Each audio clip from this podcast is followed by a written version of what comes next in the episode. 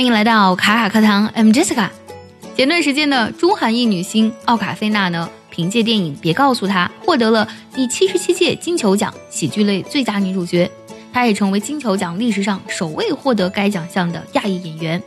这个奖项是什么概念呢？这么说吧，二零零六年呢，有一部电影叫做《艺伎回忆录》，当时呢，惊艳出演的章子怡也只是拿到了一个 nomination，拿到了一个提名而已。我们很多中国网友呢，在得知奥卡菲娜得到这个奖项之后呢，都是非常吃惊的，因为呢，在我们亚洲人眼里呢，奥卡菲娜的相貌呢，真的是非常非常普通的。我们想象中的明星应该是非常好看的，而奥卡菲娜的她的长相呢，确实不符合我们中国人对于美女的一个标准。中西方呢，对于什么是东方美女的这件事情上呢，真的是理解上有不可跨越的鸿沟。比如说呢，在我们中国主流的审美当中呢，范冰冰就是最美的。她长着大大的眼睛，高高的鼻梁，而且脸尖尖的、瘦瘦的，特别好看。但是呢，在西方人的审美当中，像模特刘雯还有吕燕呢，她们都呢有着单眼皮，长得非常有东方的特色，是极具魅力的东方女性。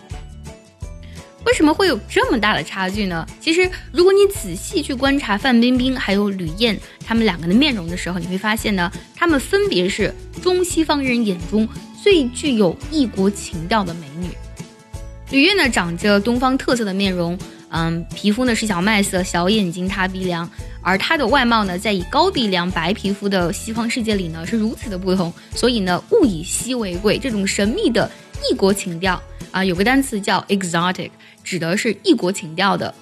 那么它的这种异国情调的感觉呢，就加剧了人们对于神秘东方的向往。而在我们中国呢，主流的审美对于美女的标准呢，都是清一水的大眼睛、白皮肤、锥子脸，还有高鼻梁。你会发现的这些特征呢，都是有西方人的某些特征，和大部分的这个黄皮肤、单眼皮的人相比呢，啊，大眼睛、白皮肤、高鼻梁的人呢，真的是很少的。所以呢，像高圆圆呀、Angelababy 呀，他们在中国呢可以斩获大批的粉丝。归根结底呢，就是物以稀为贵，才导致了我们中西方对于什么是东方美女，在这件事情上呢产生十分大的一个分歧跟差异。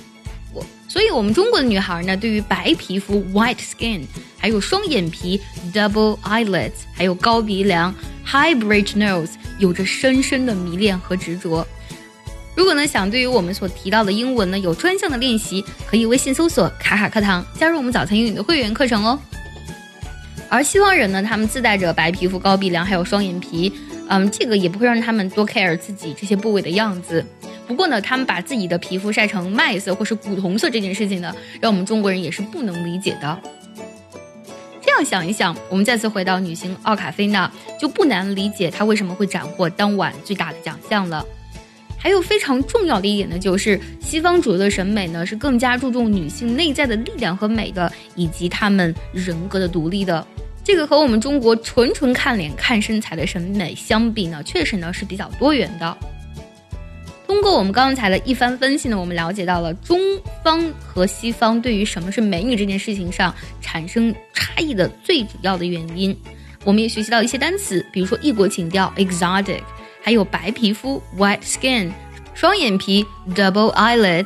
还有呢高鼻梁 （high bridged nose）。最后呢，结合我们今天所学，我们来听一个句子。如果你知道它的意思，记得留言告诉我哦。There are people who like to have plastic surgery to have high bridged nose.